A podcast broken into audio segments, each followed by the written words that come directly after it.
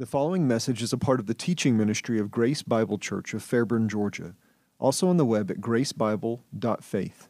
That is grace bible dot faith.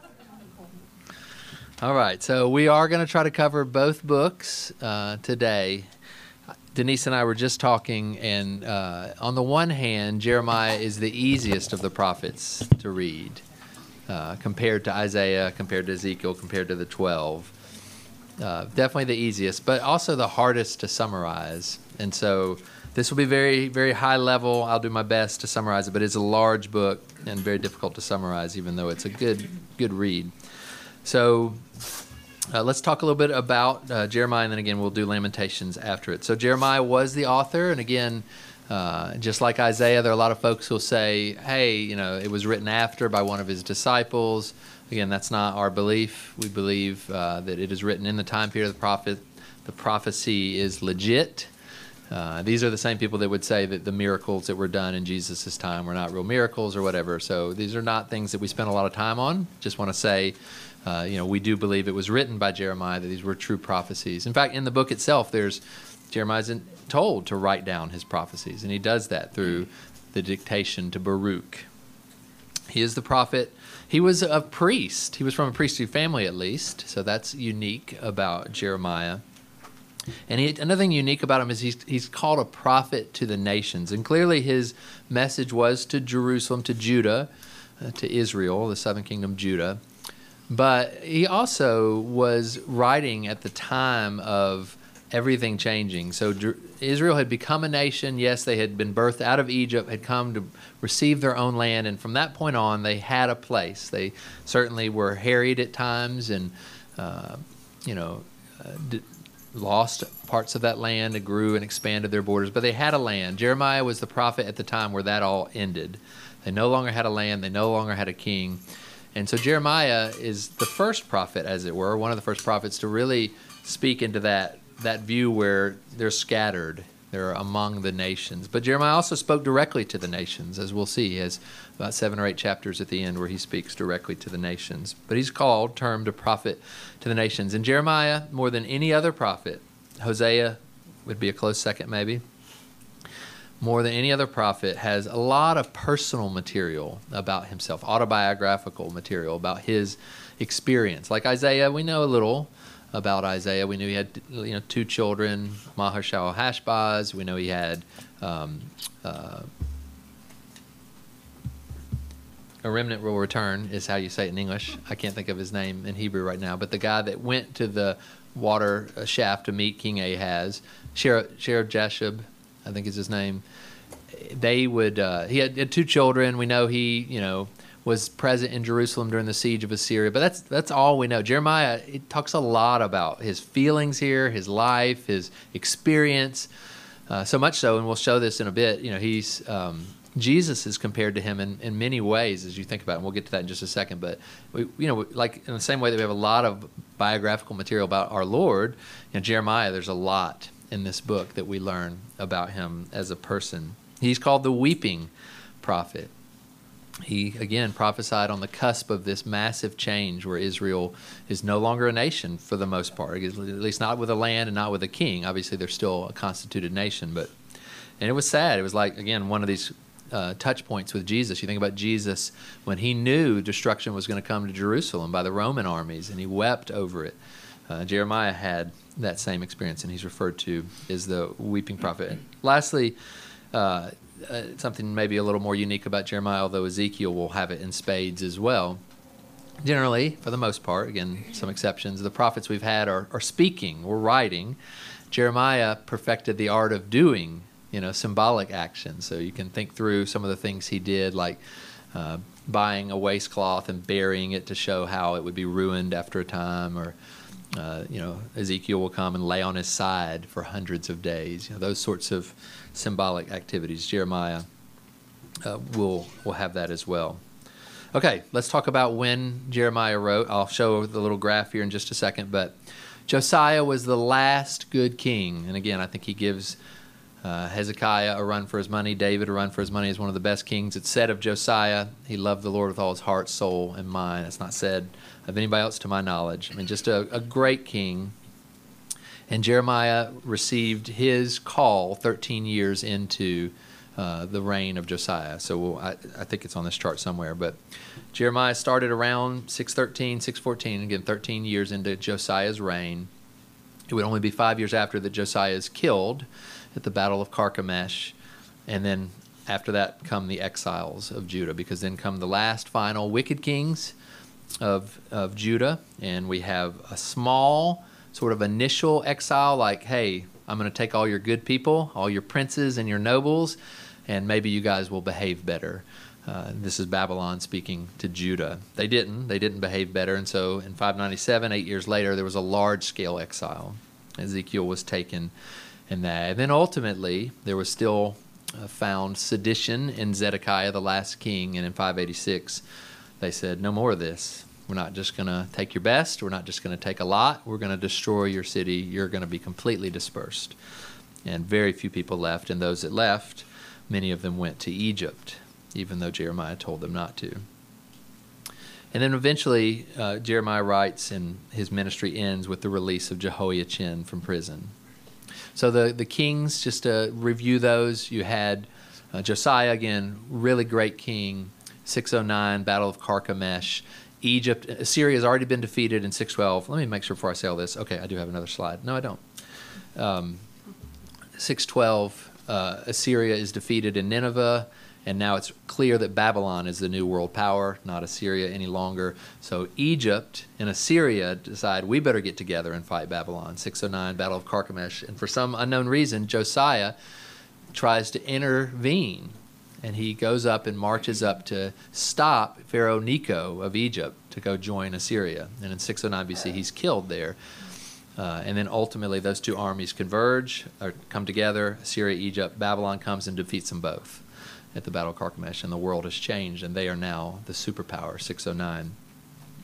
At that point, you have Jehoiakim uh, becomes king, and uh, he doesn't last long. Uh, there's a desire to... No, excuse me, Jehoahaz becomes king. He doesn't last long because the king of Egypt says, I want somebody that supports us in control. So he puts Jehoiakim in there. Jehoiakim is eventually, again, pro-Egypt. So in five ninety-seven, he is put down. Jehoiachin is his son. Uh, Jeconiah, he's also called at times. He gets into power, but Babylon's like, no, we're running affairs now. I'll take Jehoiachin with me, and then we're going to put Zedekiah in. Zedekiah was Jehoiakim's brother, Jehoiachin's uncle. So he's in power, and then eventually, you know, he's placed by Babylon there, so uh, it's their selection, but eventually he, again, has sedition found in him, and they come and destroy. So that's sort of the, the time period really quickly. Uh, this is a slide more, again, to just share where the latter prophets are. Uh, again, we're getting down past the northern kingdom's exile, past seven oh one, which isn't even shown on this slide, where we talked about last week, where Assyria was coming around Jerusalem and was defeated, and now into five eighty-six. And that whole green arrow is all the latter prophets, not Jeremiah. Jeremiah doesn't go that far.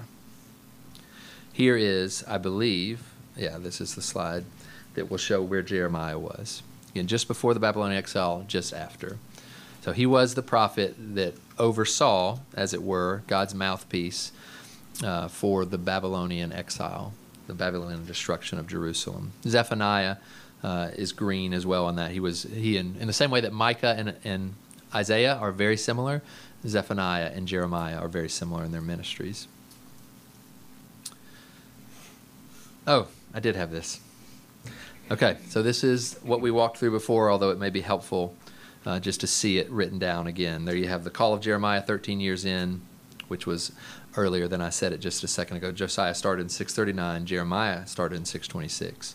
Then we had the fall of Nineveh, the battle of Carchemish with Jehoahaz coming to the coming to the throne, the first exile, the second exile, and then finally Zedekiah. Okay. Now, again, Jeremiah is really hard to summarize, in my opinion. It's a very hard book to summarize, even if it's the easiest to read. So I'm going to start by just trying to make sure, I'm going to use this opportunity to just make sure we're all on the same page on the latter prophets and Jeremiah and where they fit in, because it's going to remain, again, very high level. That's the only way I know how to summarize it.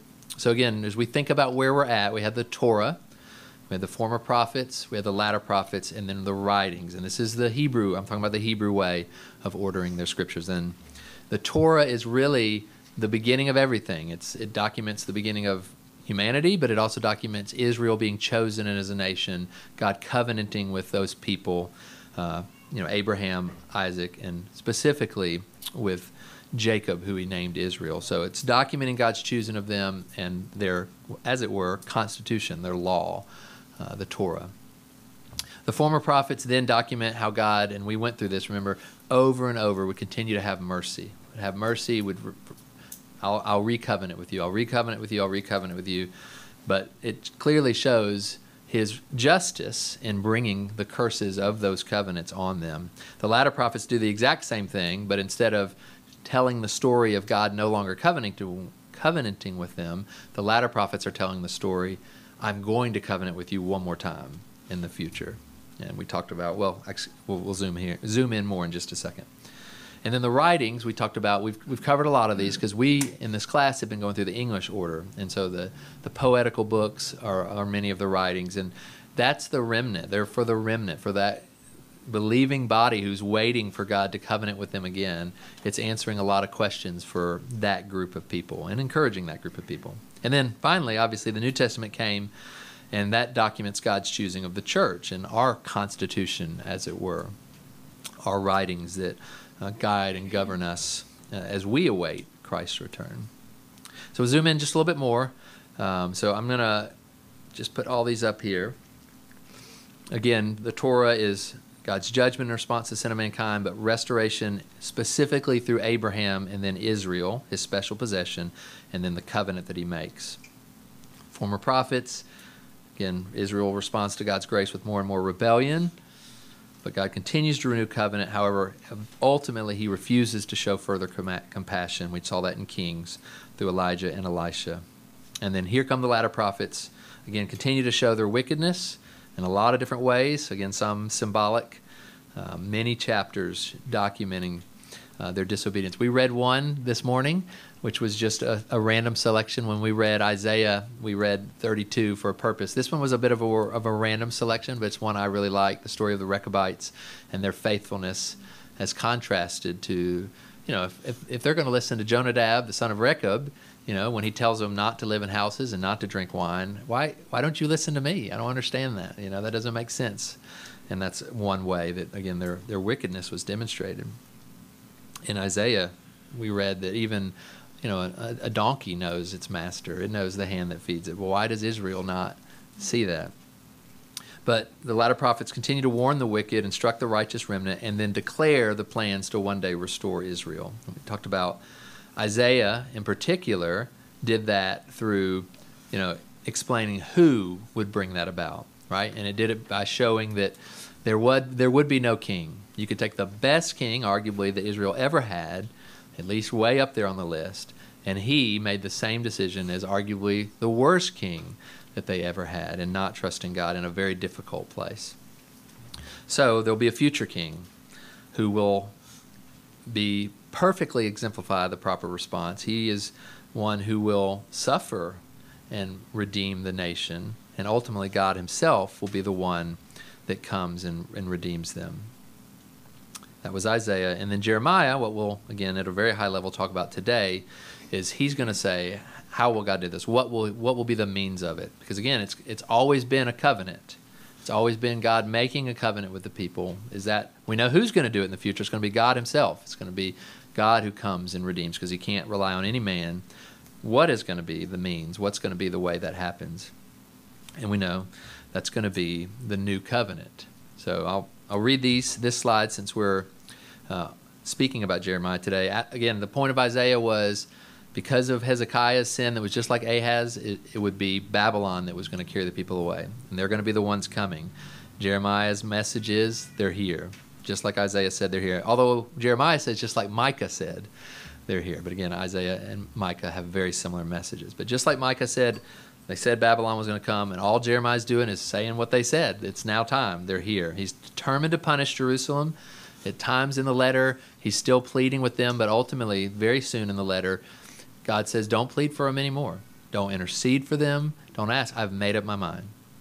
I've made up my mind. And so Jeremiah's message sort of changes. It's, hey, embrace it. Go out to Babylon, spare yourself, allow yourself to go to their cities, make cities, you know, dig in, make gardens, make homes there, because you're going to be there for seventy years. And so Jeremiah, as we'll see, one of the themes in Jeremiah is false prophets. We begin to see more than ever before, false prophets arise saying, no, no, no, resist. The same thing that happened with Hezekiah is going to happen now. God will defend the city. He won't let it, the temple be destroyed. And then that they obviously missed that mark. It's destroyed, and they said, well, hey, we're coming back. It's not going to be long. God's going to, he's going to, you know, save us. He's going to bring us back. And Jeremiah's like, no, no, seventy years. seventy years. This is not, the land is going to enjoy its rest. Um, so again, they just don't, as I say, it's a new low. Instead of kind of scheming around God's judgment, let's let's uh, get a, a nation to come help us. The people just don't believe. God just, he won't do it. But again, the key part, and we'll see this even in the structure of Jeremiah in just a second, the key part, while Jeremiah gives all his warnings, while he convicts them of their sin in a multitude of ways, both spoken and acted, and while he judges the nations for their part in it, the centerpiece of his message is, nevertheless, God will create a new covenant with you. He's going to make a new covenant. And Jewish tradition is that Jeremiah wrote Kings as well as Lamentations. And that's interesting if that's the case, because again, Kings was that book that showed that God refused to have mercy, refused to renew the covenant. And it'd be neat if Jeremiah wrote both of those and also wrote, clearly, Jeremiah, Uh, when he says, God will make a new covenant with you.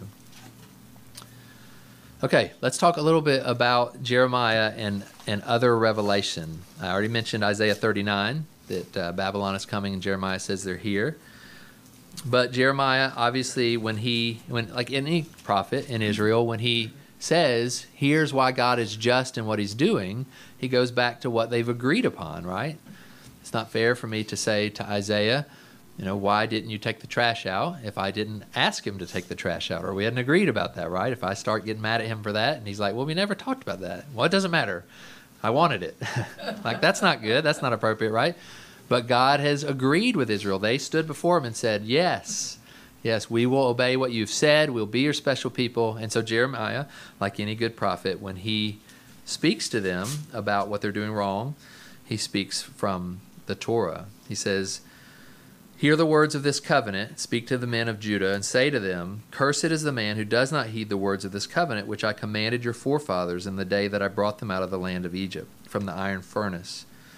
The Lord said to me, proclaim all these words. I solemnly warned your fathers in the day that I brought them up from the land of Egypt, warning persistently, saying, listen to my voice. But they did not obey or incline their ear, but each one walked in the stubbornness of his evil heart. So he, he continues to point them back to, hey, you agreed to this. This was the covenant that you and God have made, and you continue to fail it. So God has continued to show, be shown as righteous in all he's doing there. I mentioned earlier, uh, earlier prophets, in particular Micah, uh, which again, for our purposes at least, is very, I know we haven't covered Micah, so, but just again, think Isaiah. Jeremiah has been thrown into a pit, and he's going to be left there to die, and some friends say, hey, why are we doing this? He, all he's doing is saying what the earlier prophets said, specifically Micah. It says, some of the elders of the land rose up and spoke to all the assembly of the people, saying, Micah of Moresheth prophesied in the days of Hezekiah, king of Judah. And he spoke to all the people of Judah, saying, thus Yahweh of hosts has said, Zion will be plowed as a field, Jerusalem will become ruins, and the mountain of the house as the high places and the mountain of the house as the high places of a forest. Did Hezekiah, king of Judah, and all Judah put him to death? Did he not fear Yahweh and entreat the favor of Yahweh? And Yahweh changed his mind about the misfortune which he had pronounced against them. But we are committing a great evil against ourselves. So his point is, this is not the first time this has happened. You know, it wasn't that long ago that another true prophet who was proven correct prophesied against the people, and they listened. And they repented, and God spared the city. So why are we trying to kill Jeremiah for doing the exact same thing? And Jeremiah is uh, also referred to by many people who came after him. We said Isaiah more than anybody else, again, twenty times by name, sixty-five total times. Jeremiah is second, and uh, even not even in the Old Testament. You think about Daniel, which Frank will teach in a few weeks from now, when Daniel has been in exile for about seventy years and he's asking God to consider them and to restore them, he's reading Jeremiah's prophecy at that time. Let me read that. And Frank will, will cover that. I'll actually uh, have a slide up in just a second about that, but Frank is going to spend more time on it when he teaches Daniel. But here's Daniel. In the first year of Darius, the son of Ahasuerus of Median descent, who was made king over the kingdom of the Chaldeans. So it was the first year of the Medo-Persian reign. In the first year of his reign, I, Daniel, observed in the books the number of the years, which shows even there that, you know, they had collected these books. You know, this was not a, uh, well, not a first century, second century, as some people would say. Again, very liberal commentators would say how all these things were written late and collected late. No, I mean, in this time, Daniel had books, and in the particular, he was reading one book, the number of years which was revealed as the word of Yahweh to Jeremiah the prophet for the completion of the desolations of Jerusalem, namely seventy years. So Daniel goes on to pray when he reads that and realizes, hey, it's been seventy years. God, please come act. And, and as, Dan, as Frank will share, God has a surprising answer to his prayer. The inspiration for the exile's return, Second Chronicles thirty-six and Ezra, I won't read those, but they also are looking at Jeremiah's prophecies to say, let's go back. Let's go back. God's made these promises. Again, it'll be very surprising when they do go back. They'll begin to rebuild the temple, and there'll be a lot of excitement. But remember, as we studied Ezra, Nehemiah, Esther, it's mixed, right? Because it's not the glorious temple. God doesn't come and fill it. But he is. Jeremiah's prophecies are the inspiration for the exile's returns. And then later, the New Testament, when when it refers to the new covenant, when Jesus says this is I, this is the new covenant in my blood, or when Paul says I'm a minister of the new covenant, where is he getting that language from? Jeremiah is the only one who calls it that. Now, the new covenant is spoken about by all the latter prophets, but Jeremiah is the one who, who calls it the new covenant, and it's picked up in the New Testament as that. Revelation, not everybody was here when we were in the driveway uh, when Frank taught us Revelation, but you know, the, the destruction of Babylon that uh, is referenced in Revelation is all from Jeremiah as well. Okay, let's talk about the structure again. It's just too big of a book and very difficult for me, at least, to summarize, but I want to at least show you this at a high level. Uh, this, again, is general, as I often say, is taken, in this case not even modified, taken from Dorsey's, David Dorsey's book, The Literary Structure of the Old Testament. The thing I want to point out here is it's mostly judgment. While it's easy to understand, the, the the bulk of the book is judgment. The bulk of the book is, I mean, really just awful. It's like, repent. Repent of your works. Maybe God will spare us. And the people don't repent. It's like, okay, God says, quit pleading for the people. I've made up my mind. Okay, all right, well, it's going to happen, so just embrace it. Go out to the people. No, no, we're not going to do that. We're going to conspire with Egypt. We're going to do all these other things, okay? No, it's all right, it's too late. It's coming. They're coming. It's going to be destroyed. No, it's not. We're going to be delivered. Nothing to fear. Okay, it happens. Okay, well, now that you're in exile, make up. No, we're going to get back. Okay, well, now that you're here, the people that are left, don't go to Egypt. They they bind up Jeremiah, and they take him to Egypt, like just over and over. You know, I mean, he comes to them. They come to him. There's a story in there where they come to him, and they say, hey, ask God, inquire for us about this, about whether we should go to Egypt or not. And Jeremiah says, okay, I asked God, and I know you're not going to listen. God says, don't go to Egypt. And they say, well, you know, we liked it better when we were worshiping the Queen of Heaven. Things were better then, so we're just going to keep doing that, and we're going to go to Egypt, and we're taking you with us. It's like, oh, my goodness. You know, and that's where, again, the, the story of the Rechabites is so astounding because, you know, he's, they have this kind of, I don't know, weird family tradition. You know, everybody drank wine, drank wine in those days, and everybody lived in homes, but they have this kind of different family tradition, and they listened to him, but not the people to God. All that to say, that's why the largest book of the Bible is so much devoted to the, the sin of the people and the judgment of the nations and the judgment of the nation, Israel. But the centerpiece is a message of future hope. It's the declaration of the new covenant. It's a declaration of God pouring out his spirit, forgiving the people, giving them a new heart. And it, again, pairs very well with Kings, where God said, no more, and there's the destruction. Here, Jeremiah is saying, but there will be one more covenant that will never end. And so any purpose, it'd be easy to read Jeremiah and say, why did Jeremiah write? And to have a purpose that's solely negative, solely to talk about judgment or warn the people. But the center of his message is about hope. So our purpose will have that as part of it. Major themes. Uh, do you remember the major theme of Isaiah? Does anybody remember what the major theme of Isaiah was? Do you remember the, I'll give you a hint. Do you remember the chapter six where Isaiah is standing before the Lord and uh, what does he say or what does he hear? What are the angels saying? Holy. Holy, all right? The holiness of God is complete separateness. That's the point that even the very best king, like if you put Hezekiah, you know, remember Saul was was head and shoulders above everybody else physically? Like you could put Jer- uh, Hezekiah up against others spiritually, and you're like, oh man, he's like a head taller. But they're still all people sized, you know? He's a head taller in his righteousness, but they're still all human. And God is just totally separate. He's, he's totally different. I mean, when, when Hezekiah, excuse me, when Isaiah stands in front of him, he realizes how sinful he is, how wicked he is in front of this holy God. And again, that's the point of Isaiah, is that no one's going to be able to do what he calls. He will do it himself. Each of the prophets, each of the, the latter prophets, in addition to having sort of a focus like Isaiah on who is going to bring about the new covenant, Jeremiah on what it's going to be, Ezekiel on where it's going to happen, and the twelve on when, each of them has a very dominant theme that's very clear. I mentioned in Isaiah, if you consult ten commentaries, ten out of ten are going to say the main theme is the holiness of God. Similarly, ten out of ten commentaries are going to say the main theme of Jeremiah is the sovereignty of God, especially related to his word. God's going to speak, and it's going to happen. There's, there's no way around it. What God desires, what God speaks, what God says is going to happen. You remember in Jeremiah, it's Jeremiah where the prophets are all saying, as I mentioned, no, it's going to be fine. It's going to be okay. I, I heard from the Lord, you know. And that's when Jeremiah says, what, what is their word compared to mine? You know, what is their visions compared to my word? My word's like a hammer. It's so different. Their word is like straw. My word is like a hammer. It's just, you know, the difference between metal and straw. God's word is just, in the same way that God himself is different from people, God's word is different from the word of man.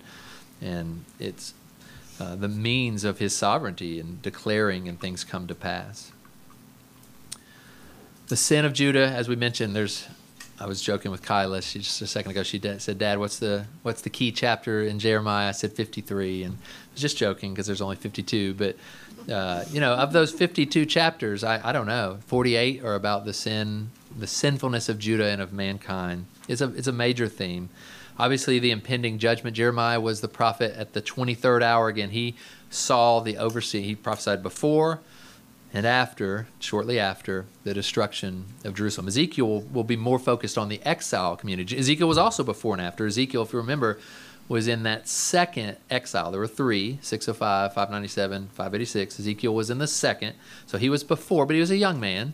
And his ministry is primarily to the exiles living in Babylon. Jeremiah was the prophet of the twenty-third hour, right before the destruction of Jerusalem. He has a whole chapter recalling the destruction of Jerusalem. Babylon, obviously a major theme. This amazing world power. If you thought Assyria was something, Babylon was something. Again, they were going to be God's instrument for judgment, but they themselves would be punished.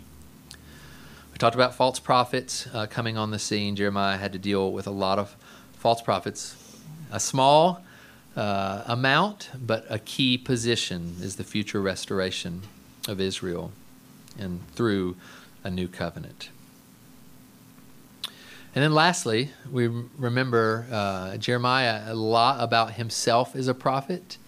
Um, David, you know, reminding me when he's talking about Paul, it's not about Paul, it's about the gospel. He doesn't mind if he's slighted. And that's not, it's not like Jeremiah wanted to write about himself or anything like that. But we, you know, we don't always get a lot about the people themselves because it isn't about them. But Jeremiah, we have a lot. We have a lot of his experience. I'm not sure why, but people have noted that his experience was mirrored in many ways like that of Jesus later. This is taken uh, directly from the Expositor's Bible Commentary. I'll just put it up. But remember, you know, when people wondered who Jesus was, one of the options where people, you know, he, he sounded a lot. People rem, were reminded of Jeremiah when they saw Jesus. Again, very similar historical settings, right before the fall of Jerusalem, right before the destruction of the temple, both weeping over Jerusalem. you know, when Jesus talks about my my house, my, the temple is supposed to be a place of worship. This is from Jeremiah. Both accused of political treason. You know, uh, one thing you're I've not ever lived in wartime, but one thing you're not supposed to do in wartime is uh, you know, make people feel unafraid. Right? You're supposed to.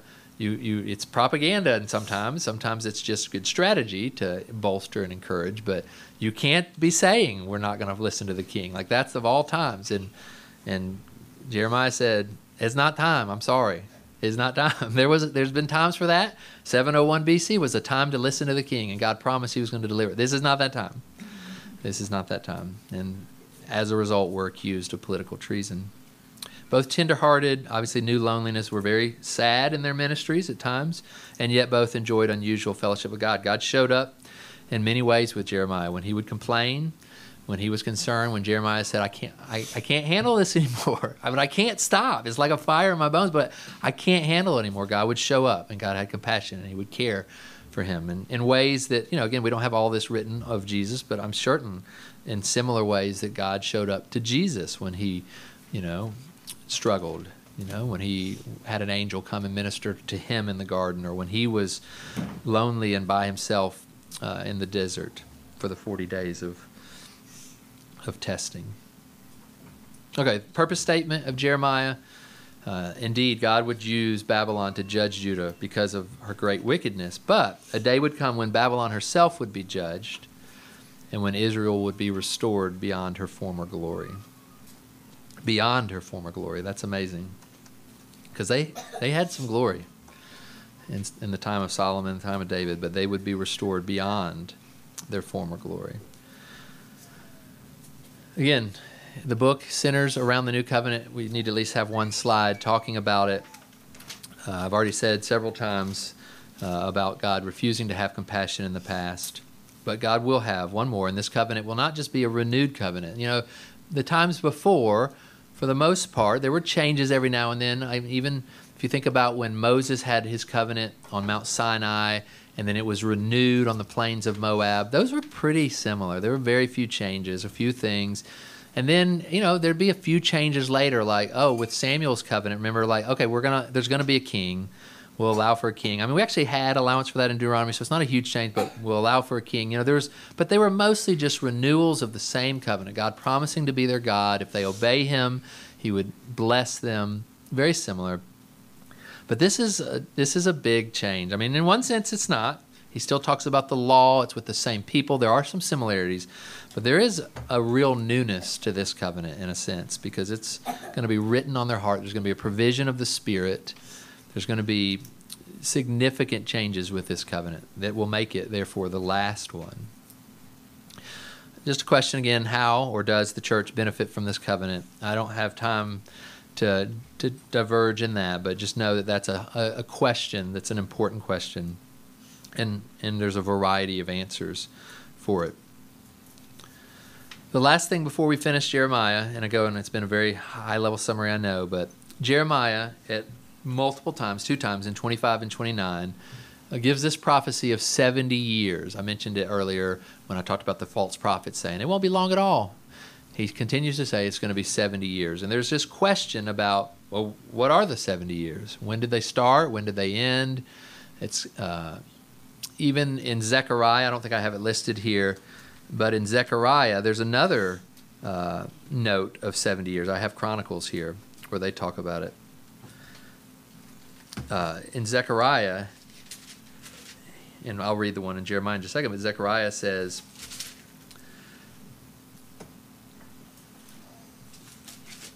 "Then the angel of Yahweh answered and said, O Yahweh of hosts, how long will you have no compassion for Jerusalem and the cities of Judah, which you have been indignant with these seventy years? So this Zechariah, and that's chapter one, verse twelve.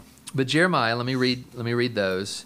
Uh, Jeremiah talks about how there's going to be this seventy years of rest, seventy years of serving Babylon. Here's uh, Jeremiah twenty-five. "This whole land shall be a desolation and a horror. These nations will serve the king of Babylon seventy years. Then it will come about, when seventy years are completed, I will punish the king of Babylon and that nation, declares Yahweh, for their iniquity, and I will make it an everlasting desolation.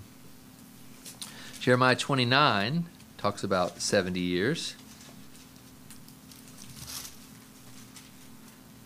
Thus says Yahweh, when seventy years have been completed for Babylon, I will visit you and fulfill my good word to you to bring you back to this place.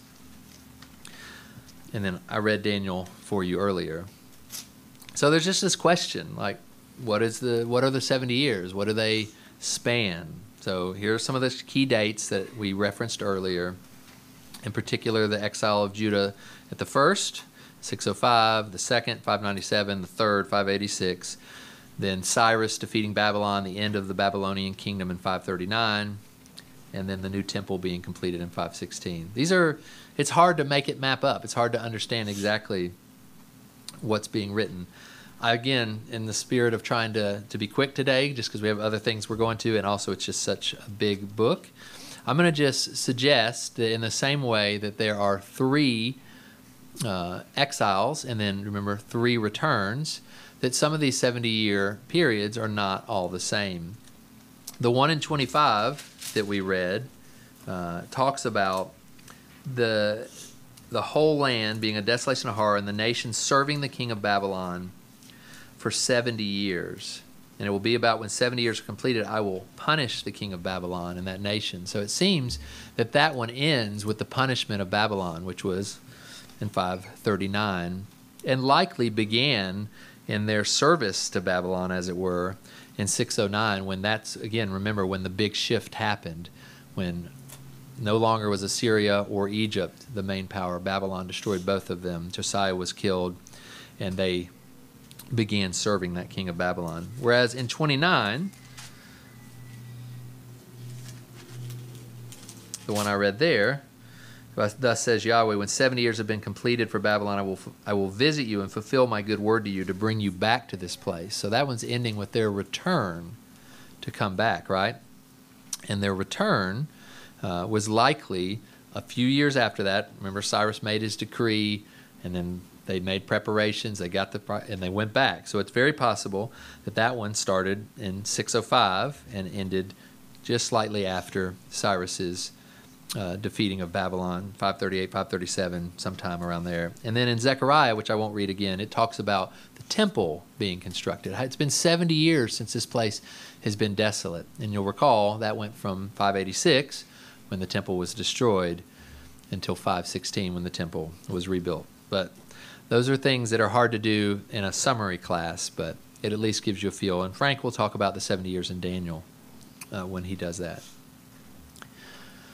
Okay, pizza's now from hot to lukewarm, and I'm going to try to take it from lukewarm to cold with a quick overview of Lamentations. Lamentations, uh, in the Greek version of the Old Testament, is referred to as tears, and that's where we get our English word lamentations from. It's also in the Hebrew sort of explanation of the scriptures, the Talmud, they call it Lamentations. But the Hebrew scriptures are often, not always, but often, titled by the first word of a book. We call it Genesis, they call it Bereshit, which means in the beginning. We call it Lamentations, they call it How, as in how lonely sits the city gates, how the Lord has covered the daughter of Zion with his anger, how dark. So three of these cat chapters all start with this cry of how, how bad, how this has happened. Now Lamentations, um, Lamentations, like Jeremiah, you know, looks back to previous revelation. Again, here I have Zephaniah instead of Jeremiah. Again, as I mentioned, Zephaniah, Jeremiah are very similar. But Zephaniah, whose name speaks of being hidden, uh, talks about maybe you could be hidden in the day of Yahweh's anger. And there were some. Jeremiah is an example of some who was, and there was a small remnant who survived. But in the day of the, of the judgment, it says, Lamentations, there was no one who escaped or survived in the day of Yahweh's anger.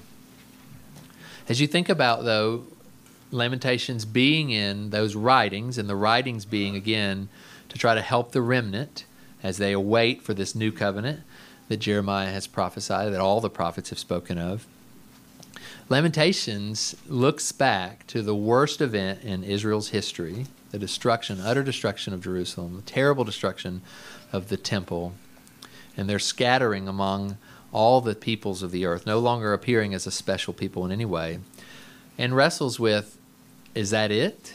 Is that the end? Is, have, are we completely forsaken? You know, Job, as referenced today, it sort of references sort of personal suffering as you think about how, how can that be? How can we have this? Does it mean that it's related to our sin? Is it? Lamentations thinks about it and tries to explain it on a national level.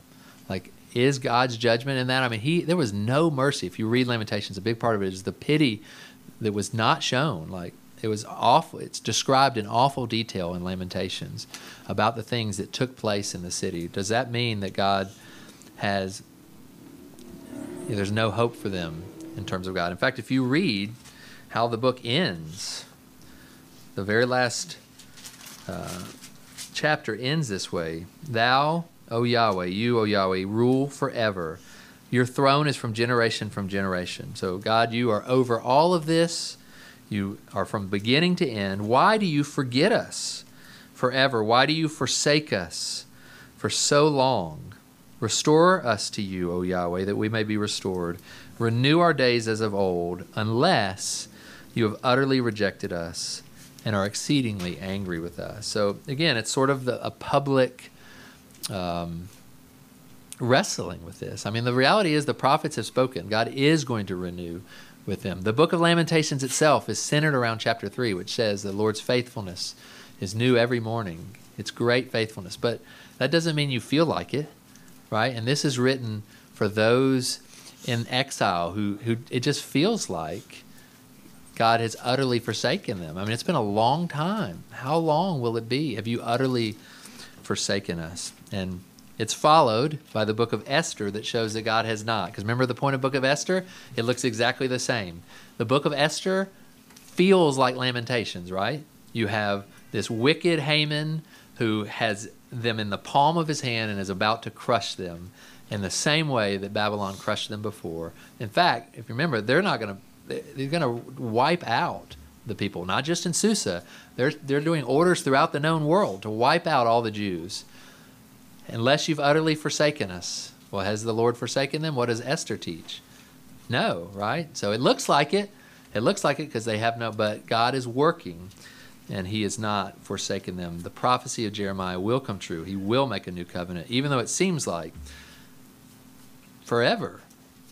I mean, when you read Deuteronomy, when Moses said this was going to happen, it was, when you're in that land and you turn, then I will pour out my spirit. I'll give you, I'll circumcise your heart and I will restore you. And again, those people came back and they're honoring the Lord, it seems. They're at least trying. But remember, there's still sin. Remember Ezra? There's still sin. The people are still being faithful, faithless. And so it's going to be longer.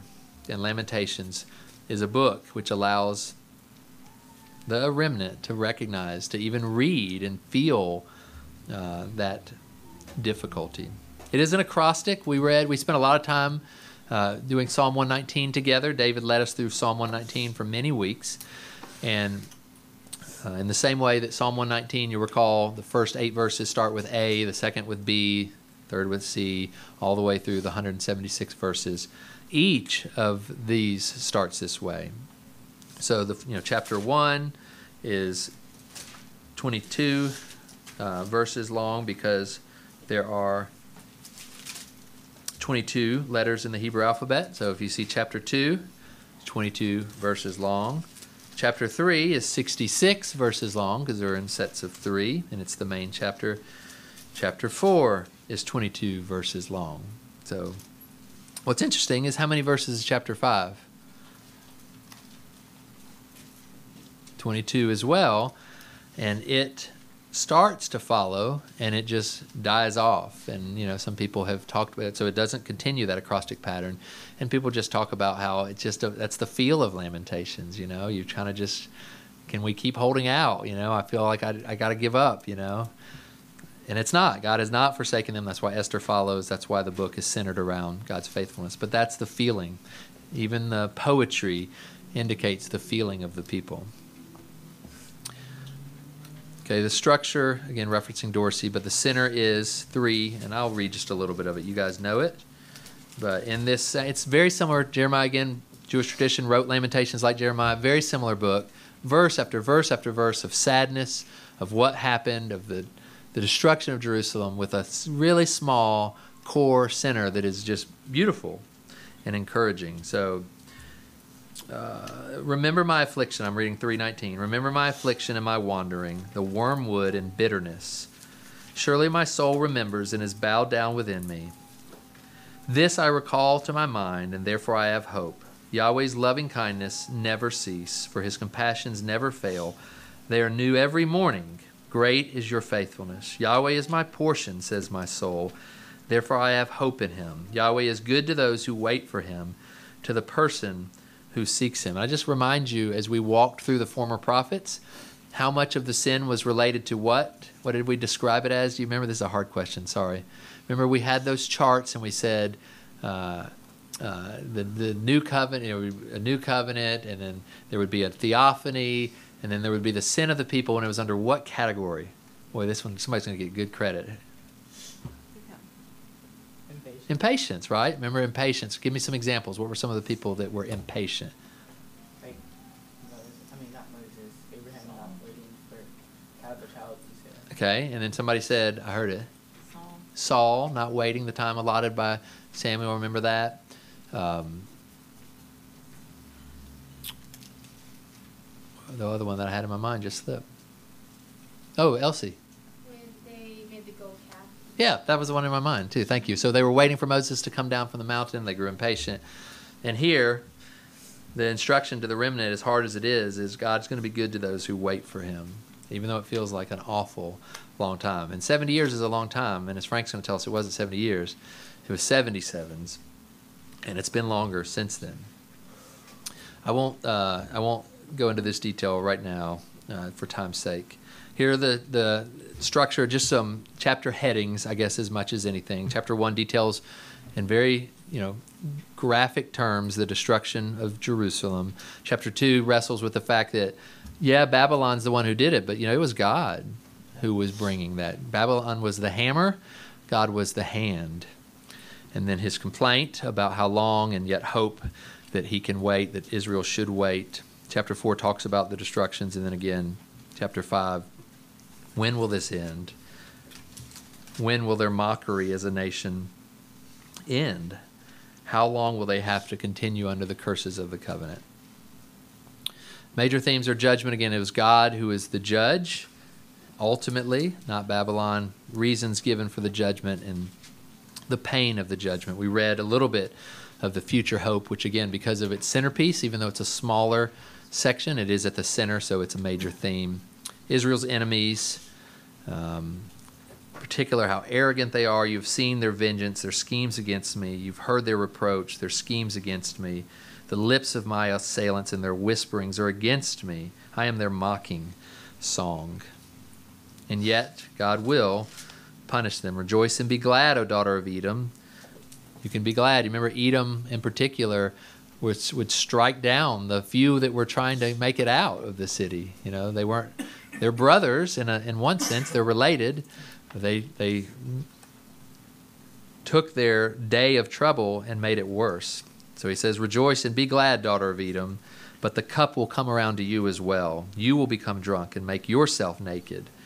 The punishment of your iniquity has been completed. He will punish your iniquity, O daughters of Edom. He will expose your sins. So the purpose of Lamentations, again, is sort of to publicly express and explain Israel's suffering, uh, and yet to provide hope for the future for those who wait in the midst of that suffering. Okay, next week we'll cover Ezekiel. Uh, Ezekiel will be like Isaiah, hard to understand. Um, If you, with Isaiah, we said, uh, hey, it's, a, it's hard to, to read sixty-six verses in one week, perhaps, with uh, sixty-six chapters in one week. Jeremiah was only fifty-two chapters, but uh, it was even longer. Ezekiel's another long book, uh, but if you want to, uh, you know, really focus on some of the key chapters, you will read one to three, eleven, and thirty-six and thirty-seven. Will give you a good feel uh, for some of the, so if, if you don't have time to read all thirty, uh, maybe f there's a thirty-eight at least. I don't remember what goes beyond that. If you don't have time to read all the thirty-eight plus chapters, one through three, eleven, thirty-six, and thirty-seven. Okay, let's pray and then we'll be dismissed.